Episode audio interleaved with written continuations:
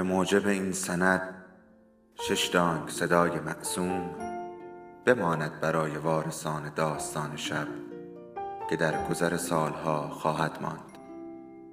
ارادتمند داستان شب.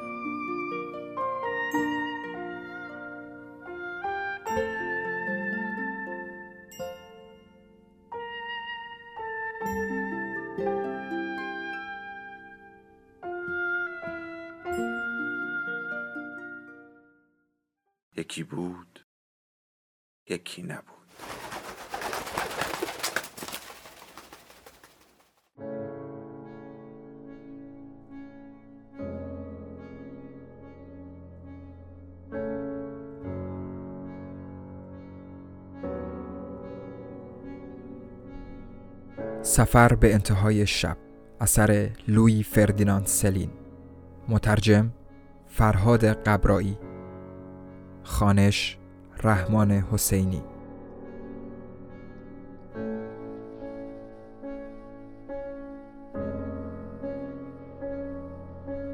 قسمت 25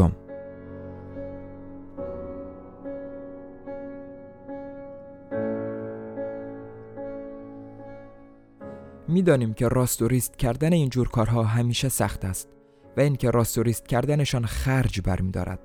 اول کار هیچ کس نمی‌دانست روبنسون را کجا بخواباند. بیمارستان؟ کافی بود بفرستنش بیمارستان و زبان مردم باز شود. زبان فضولها بفرستنش خانه خودش؟ به این هم نمی بایست فکر کنند چون با سر و ریختی که به هم زده بود باعث کنجکاوی مردم می‌شد. بنابراین هانروی ها مجبور شدند پیش خودشان نگهش دارند. روبنسون توی اتاق طبقه بالا بد وضعی داشت. وحشت سر تا پایش را فرا گرفته بود. وحشت اخراج از خانه و تحت تعقیب قرار گرفتن. قابل درک بود. این ماجرا از آن نوع ماجراهایی بود که واقعا نمی‌شد برای کسی تعریف کرد. دریچه های پنجره بسته بود ولی مردم در و همسایه خیلی بیشتر از همیشه از کوچه رد می شدند و کاری نداشتند جز اینکه به پنجره بسته نگاهی بیاندازند و احوال زخمی را بپرسند. خبرش را بهشان می‌دادند و همه جور داستانی برایشان سرهم می کردند. ولی چطور امکان داشت جلوی تعجبشان یا جلوی زبانشان را بگیرند؟ یک کلاق چهل کلاق می کردند. چطور می شد جلویشان را گرفت؟ خوشبختانه هنوز ماجرا به گوش قانون نرسیده بود. دست کم این خودش چیزی بود و اما برای قیافش داشتم کاری صورت می دادم. با وجود اینکه زخمش عمیق و بدهیبت بود هیچ جور عفونتی بروز نکرد. توی چشمها هم تا بالای قرنیه وجود زخمهایی را حدس می زدم و گمان می کردم که نور مختصری از چشمهایش می گذرد. البته اگر بتواند وارد شود. تا اندازه می شد دیدی برایش دست و پا کرد. البته اگر چیزی برای دست و پا کردن باقی مانده بود. فعلا می بایست بدون فوت وقت مرمتش کنیم و مخصوصا مراقب باشیم که پیرزنه سر نرسد و ما را جلوی در همسایه و فضول باشی ها به باد فوش و ناسزا نگیرد. گیرم که همه فکر می‌کردن پیرزن بالاخانش را اجاره داده ولی این همیشه هم دلیل خوبی برای حرفهایش نبود. اگر پای پلیس به معرکه باز می‌شد دیگر کارمان زار بود. حالا نگه داشتن پیرزنه توی حیات کاری شده بود بسیار ظریف و حیاتی به نوبت سعی می کردیم صدایش را بخوابانیم. نمی بایست به نظر برسد که داریم با او با خشونت رفتار می کنیم ولی رفتار ملایم هم همیشه کارگر نبود. حالا دیگر حس انتقام جوییش گل کرده بود. خیلی راحت ما را روی انگشتش میچرخاند. لاقل دو بار در روز سراغ روبنسون می‌رفتم. همین که صدای پایم را توی راه پله ها میشنید صدای نالش از زیر پانسمان ها بلند می‌شد. البته درد داشت ولی نه آنقدر که سعی می‌کرد به من نشان بدهد. به خودم می‌گفتم وقتی بفهمد دقیقا سر چشمهایش چه بلایی آمده آن وقت دلیلی برای نالیدن پیدا خواهد کرد. نالیدن درست و حسابی. من از حرف زدن راجع به آینده در می‌رفتم. پلکهایش به شدت میسوخت. فکر می‌کرد به خاطر این سوزش است که چیزی نمی‌بیند. هانروی ها با دقت تمام بنا به توصیه های من ازش پرستاری می‌کردند. از این حیث مشکلی در بین نبود. دیگر از نقشهایشان حرفی نمی‌زدند. از آینده هم حرفی نمی زدند. وقتی غروب ها از خانهشان بیرون می آمدم همه چنان نگاهی به هم می انداختند و با چنان اصراری که به نظرم می رسید نزدیک است همه من برای همیشه کلک همدیگر را بکنیم. به نظرم منطقی و قابل درک می آمد که چنین نتیجه ای از فکرهامان گرفته شود. شبهای این خانه برایم ابدا قابل تصور نبود ولی صبحها دوباره همان را می دیدم و با هم آدمها و اشیایی را که غروب روز قبل ویل کرده بودیم دوباره پیدا می کردیم. به کمک خانم هانروی زخمها را با الکل می شستم و می بستم و محض امتحان لای پنجره را باز می کردم. البته هر بار بیفایده. روبنسون حتی متوجه نمی‌شد که لای پنجره را باز کردم. به همین ترتیب است که دنیا از وسط شب سرشار از حول و سکوت میگذرد. آقای هانروی هر روز صبح با دو سه جمله خاص دهاتی ها جلویم ظاهر می شد. به به شمایید آقای دکتر بعد با آسمان بالای در نگاه می کرد و می گفت این دیگر آخرین روزهای سرماست. انگار که وضعیت هوا می توانست اهمیتی داشته باشد. زنش باز هم سعی می کرد با مادر شوهره از پشت در سنگربندی شده آلونکش باب مذاکره را باز کند ولی نتیجهش فقط این بود که عصبانیتش دو برابر شود. روبنسون در همین حال که زیر پانسمان ها فرو رفته بود برایم تعریف کرد که چطور زندگیش را شروع کرده. از کارگری در مغازه ها پدر و مادرش همین که یازده سالش تمام شده گذاشتندش پیش یک کفاش درجه یک.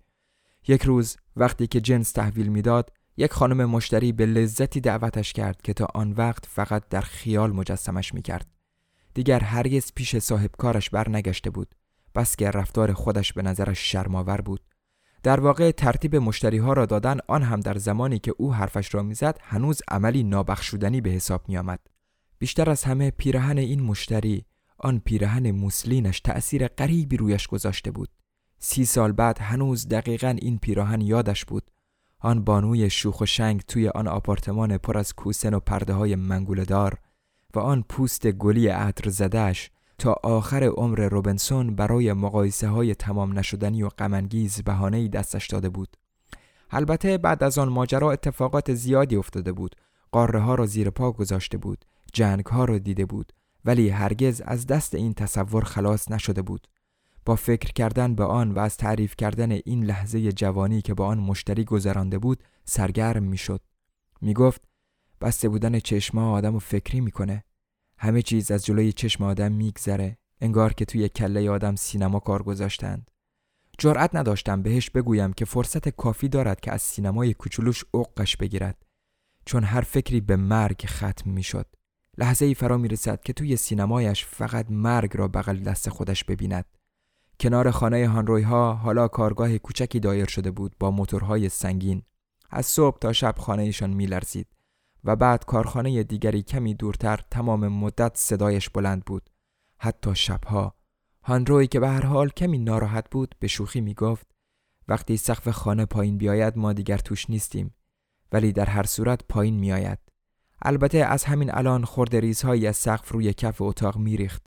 حتی اگر معمار کارکشته هم خیالشان را راحت می کرد همین که می و به صداهای بیرون گوش می‌دادی احساس می کردی که وسط قایقی نشسته ای یک جور قایق که از ترسی به ترس دیگر شناور است. با مسافرهایی محبوس که مدتها به نقشه های غمانگیزتر از زندگی به پسندازها و در ضمن به مشکوک شدن به روشنی و تاریکی سرگرمند. هانروی بعد از نهار به اتاق بالا می‌رفت تا همانطور که ازش خواسته بودم کمی برای روبنسون کتاب بخواند. روزها میگذشتند. داستان آن مشتری را که در زمان شاگردیش تصاحب کرده بود به هانروی هم گفته بود. بالاخره این داستان مایه شوخی و خنده خانواده شد. به این ترتیب همین که مهر از روی رازت برداری و عمومیش کنی کارش تمام است. هیچ چیز حراساوری در وجود ما در زمین و شاید هم در آسمان نیست مگر چیزی که هنوز به زبان نیامده. آرام نمی‌گیری مگر وقتی که همه چیز گفته شود. برای همیشه گفته شود. آن وقت بالاخره خاموش می‌شوی و دیگر از سکوت نمی ترسی همه چیز روی قلتک میافتد. طی چند هفته ای که خوش کردن پلکهایش وقت برد می‌شد دروغهای شاخداری درباره چشمها و آیندهش سرهمبندی کرد. گاهی وانمود می کردیم که پنجره بسته است در حالی که چارتاق باز بود. گاهی هم می گفتیم که هوای بیرون تاریک است. به حال یک روز که پشتم به او بود با پای خودش تا دم پنجره رفت که خودش بفهمد و قبل از اینکه بتوانم مانعش شوم نوارهای روی چشمش را کند مدت درازی توی تردید دست و پا زد. اول به سمت راست چارچوب پنجره و بعد به سمت چپش دست کشید. اول نمی‌خواست باور کند و بعد در هر صورت میبایست باور کند. مجبور بود. فریاد زنان صدا زد. باردامو باردامو بازه پنجره بازه بیا نگاه کن. نمی‌دانستم چه جوابی بدهم. مثل احمقها جلویش ایستاده بودم. هر دو بازویش را بیرون پنجره دراز کرده بود. توی هوای آزاد. البته چیزی نمی‌توانست ببیند ولی هوای خنک را حس می کرد به همین حال بازوهایش را تا جایی که می‌توانست توی تاریکی خودش دراز کرد. طوری که انگار می‌خواست به ته تاریکی دست بکشد. نمی‌خواست باور کند. تاریکی شخصی.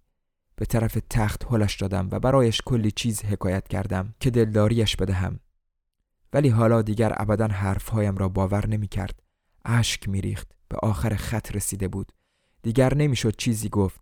لحظه هایی هست که تنهای تنها می شوی و به آخر همه چیز که ممکن است برایت اتفاق بیفتد می رسی این آخر دنیاست.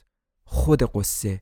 قصه تو دیگر جوابگویت نیست و باید به عقب برگردی. وسط آدمها هر که می‌خواهد باشد. در اینجور لحظه ها به خودت سخت نمی‌گیری. چون حتی به خاطر اشک ریختن هم باید به آغاز هر چیز دیگری برگردی. به جایی که همه دیگران هستند. بعد از این صحنه موقع نهار از عروسه پرسیدم خب وقتی حالش بهتر شد چیکارش می‌کنید؟ دعوتم کرده بودند که نهار را با آنها توی آشپزخانه صرف کنم. در واقع هیچ کدامشان نمی‌دانستند چطور با این موقعیت کنار بیایند. هزینه نگهداری از روبنسون وحشت زده ایشان می‌کرد. مخصوصا زن را که بیشتر از شوهر دستش توی خرج و مخارج پرستاری از روبنسون بود. حتی از همین حالا به سازمانهای خیریه هم مراجعه کرده بودند. اقداماتی که از گفتنش عبا داشتند. یک روز غروب بعد از دیدار دومم روبنسون سعی کرد به هر وسیله‌ای که هست مرا بیشتر پیش خودش نگه دارد.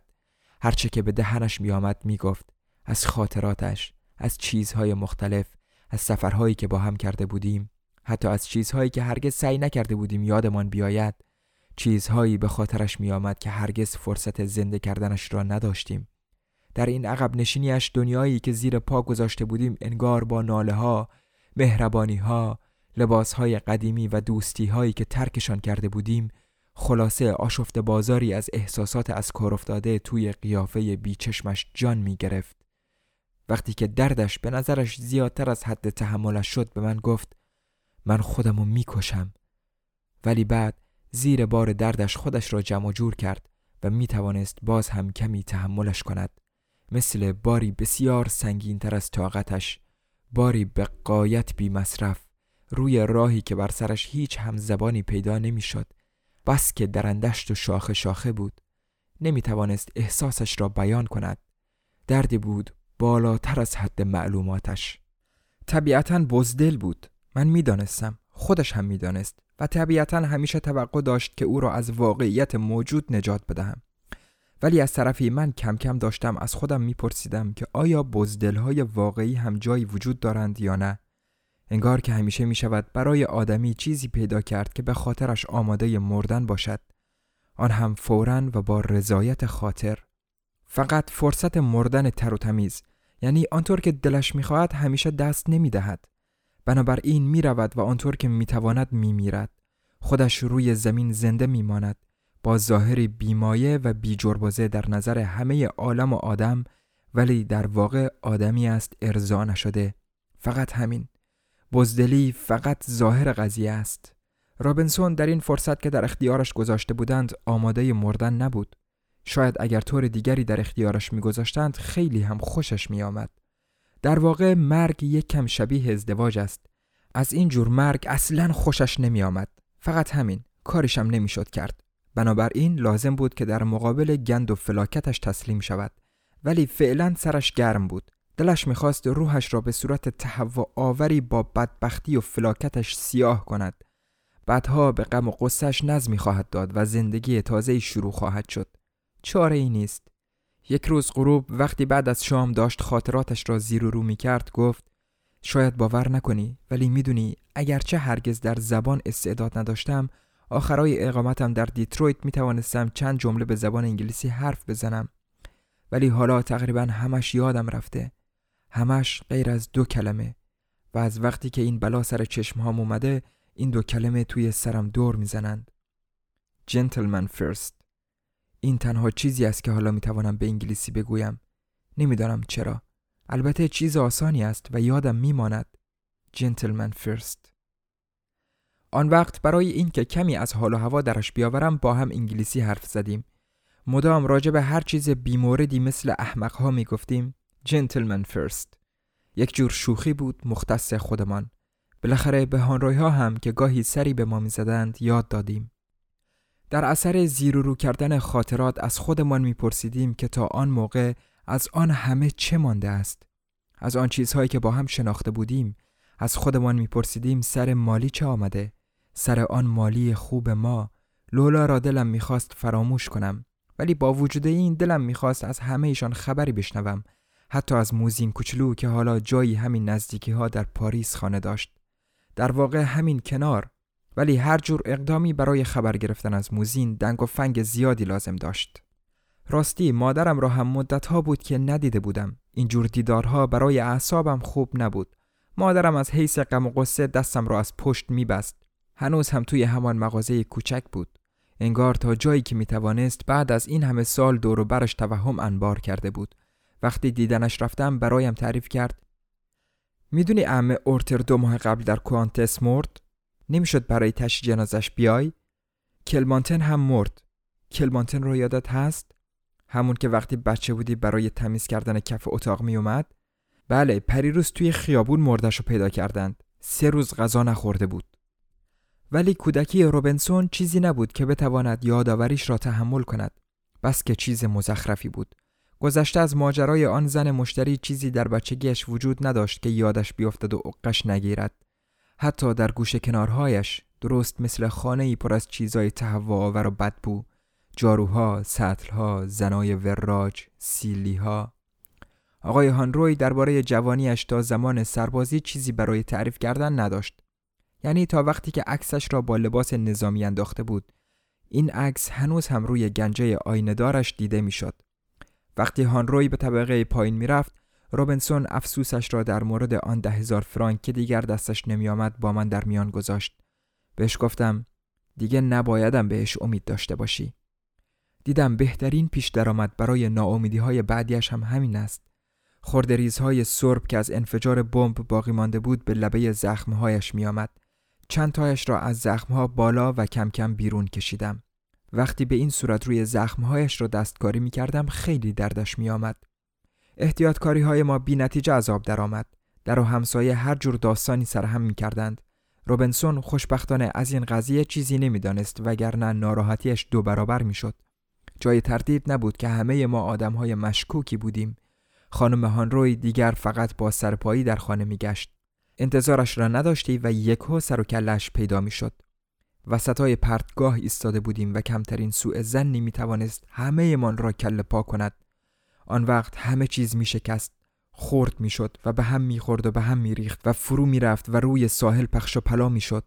روبنسون، پیرزنه، بمب، خرگوش، چشمها، پسره دیر باور و عروس قاتل همه ما وسط کسافت و رازهای خودمان جلوی چشم فضولای انگولک شده ولو می شدیم. ابدا به خودم نمی نازیدم. نه اینکه مرتکب جنایتی شده باشم نه نشده بودم ولی به هر حال خودم را گناهکار می دیدم مخصوصا از این بابت گناهکار بودم که ته دلم آرزو می کردم که این ماجرا ادامه پیدا کند و اینکه دیگر دلیلی نمی‌دیدم که نتوانیم باز هم به همین صورت در سرگردانی بمانیم و بیشتر و بیشتر در تاریکی شب فرو برویم.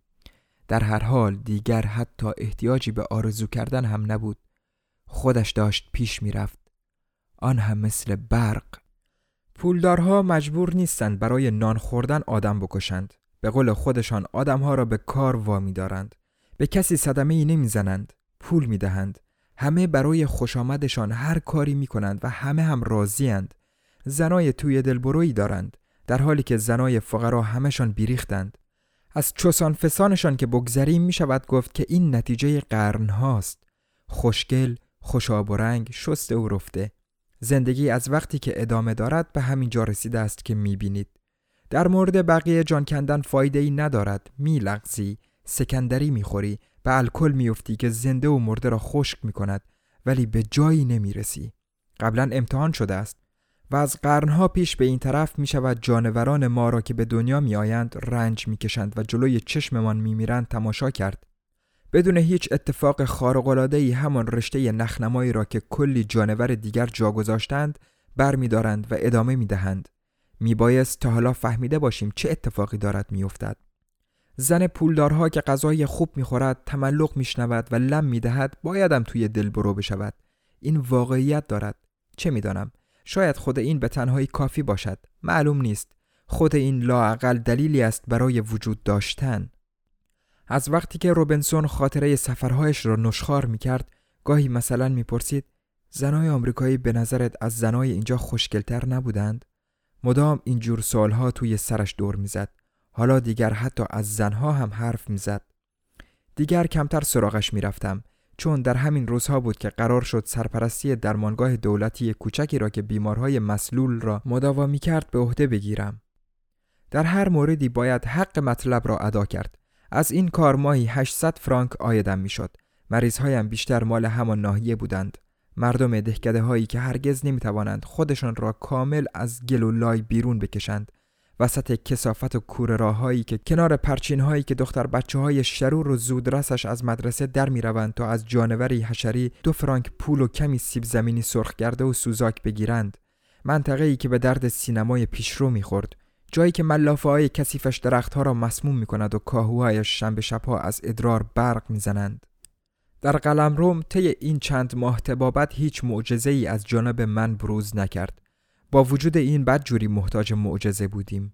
ولی مشتری هایم ککشانم نمیگزید که معجزه کنم یا نکنم.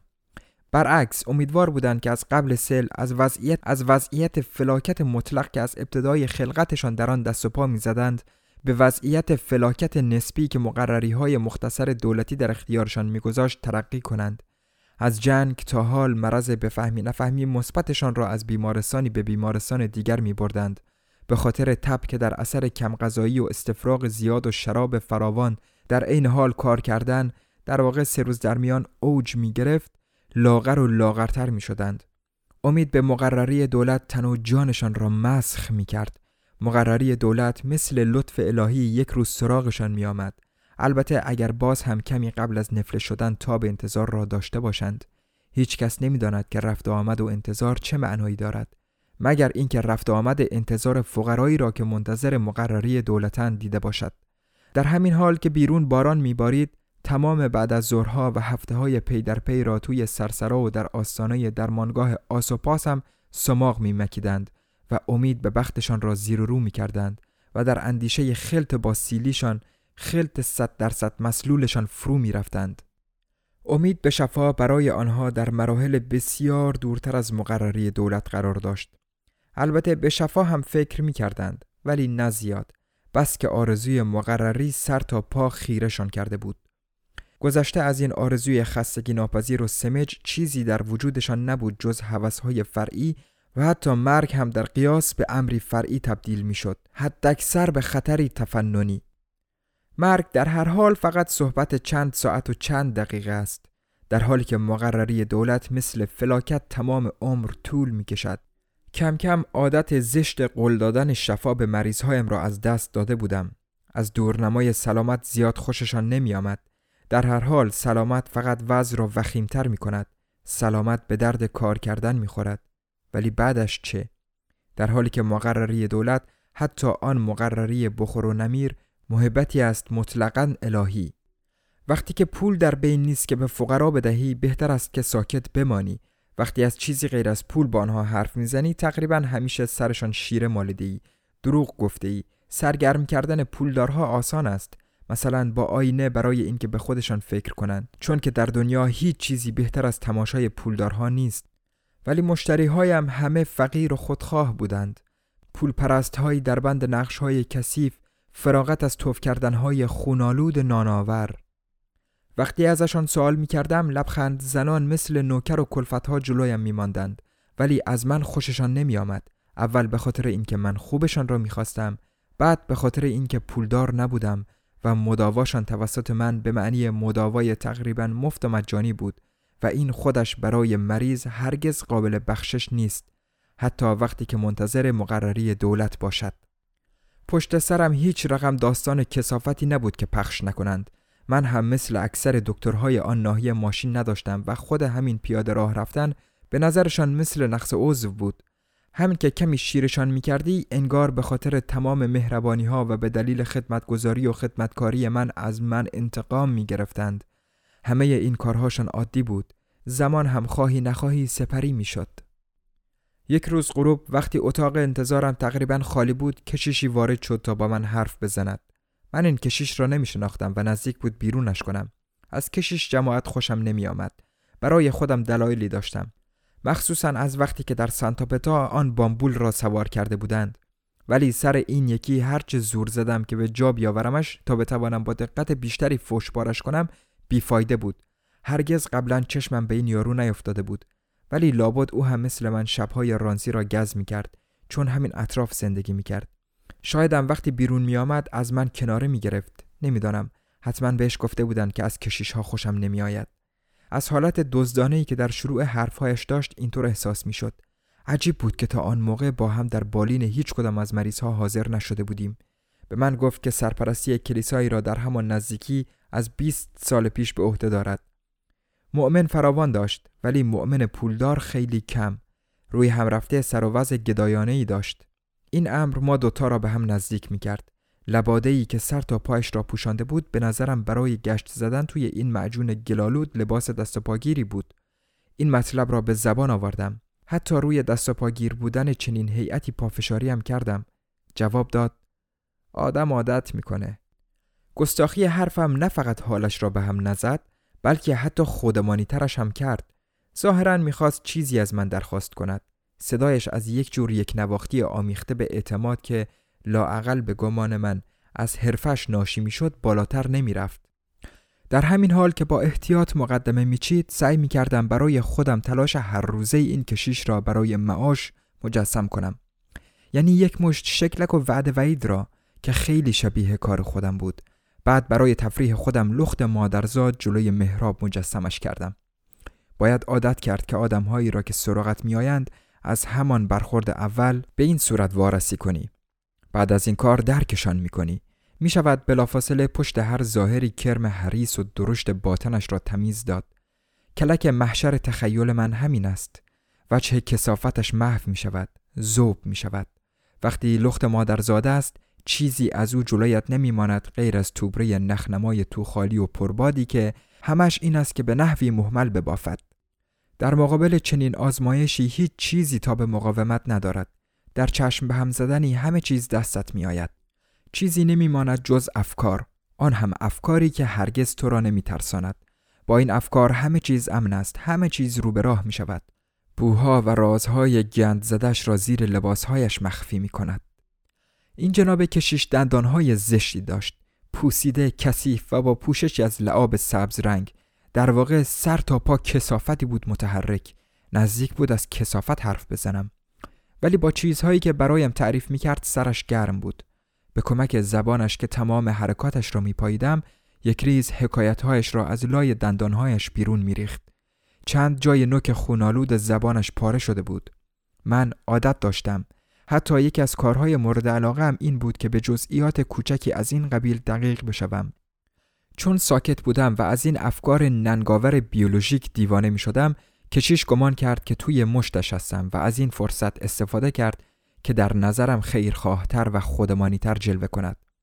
ظاهرا از قبل درباره من از این آن پرسجو کرده بود. در نهایت احتیاط موضوع زیرکانه خوشنامی حرفه‌ایم در آن حوالی را پیش کشید. حالیم کرد که شهرتم می توانست بهتر از این باشد. به این شرط که از همان اول کارم رفتار دیگری در پیش می گرفتم. یعنی از همان ماهای اول تبابت در رانسی.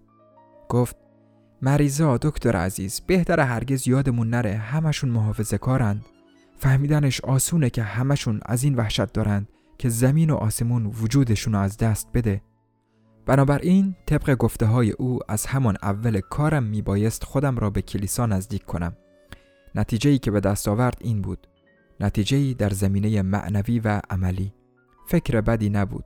سعی می کردم وسط حرفش ندوم ولی برد بارانه منتظر بودم که منظور اصلیش را بگوید. اگر هوای غمانگیز و دلگیر کننده ای می‌خواستی بهتر از هوای بیرون امکان نداشت. آنقدر بد بود و آنقدر سرد و سمج که گمان می کردید دیگر موقع بیرون آمدن باقی دنیا را نخواهید دید که تمام دنیا دارد از فرط انزجار آب می شود پرستارم بالاخره پرونده هایش را جمع جور کرده بود. همه ایشان را تا آخرین پرونده دیگر بهانه ای نداشت که آنجا بپلکد و گوش بیستد. بنابراین وسط آن رگبار سیلاسار رفت و با عصبانیت تمام در را پشت سرش به هم کوبید.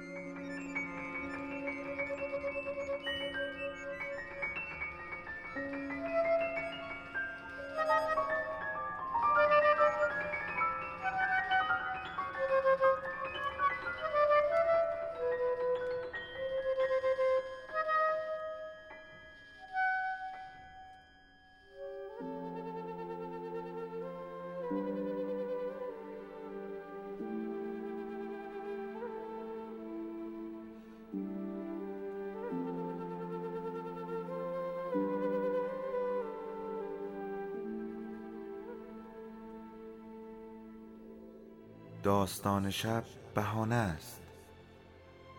برای با هم بودن دور هم نشستن شنیده شدن.